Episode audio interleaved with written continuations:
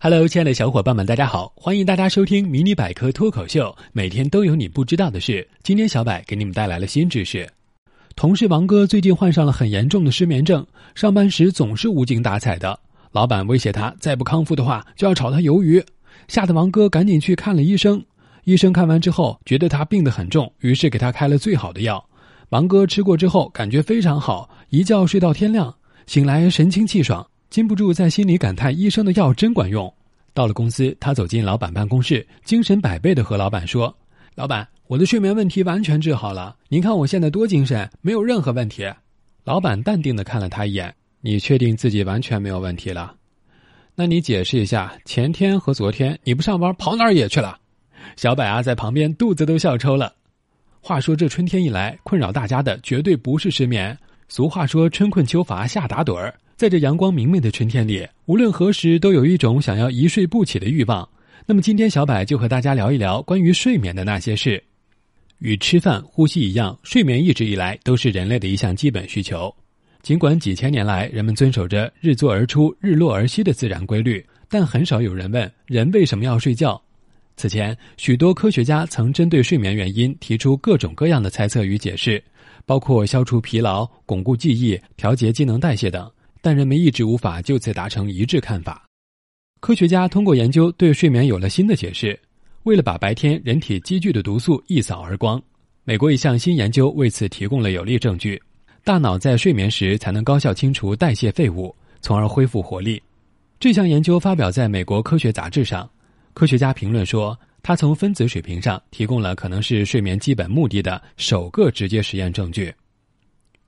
在实验中，研究人员在老鼠的小脑后方植入一根导管，分别在老鼠清醒和睡眠时注入小分子荧光染料，这样就能看到脑脊液在脑内流动的情况。他们发现，染料注射三十分钟后，与清醒老鼠相比，睡眠老鼠脑内的荧光染料分布要广泛得多，并且到达更深的地方。这说明脑脊液在睡眠老鼠脑内流动的更加容易。进一步的实验证实，睡眠老鼠脑内细胞间隙增大。使脑脊液流入脑内及脑组织间液交换变得更加容易。研究人员还分别往清醒和睡眠的老鼠脑内间隙注入贝塔淀粉样蛋白，这种物质在脑内的聚集可引发阿尔茨海默病。实验证实，贝塔淀粉样蛋白在睡眠老鼠脑内的代谢速度比清醒老鼠快得多。实验证明了大脑内有一个独特的垃圾处理系统，并将其命名为类淋巴系统。大脑在清醒与睡眠状态时功能完全不同，清醒时会有意识，而睡觉时则进行大扫除。由于能量有限，它似乎必须在两种不同功能之间选择一个。你可以把它想象成家庭宴会，要么你招待客人，要么你打扫房间，但你不可能同时做两件事。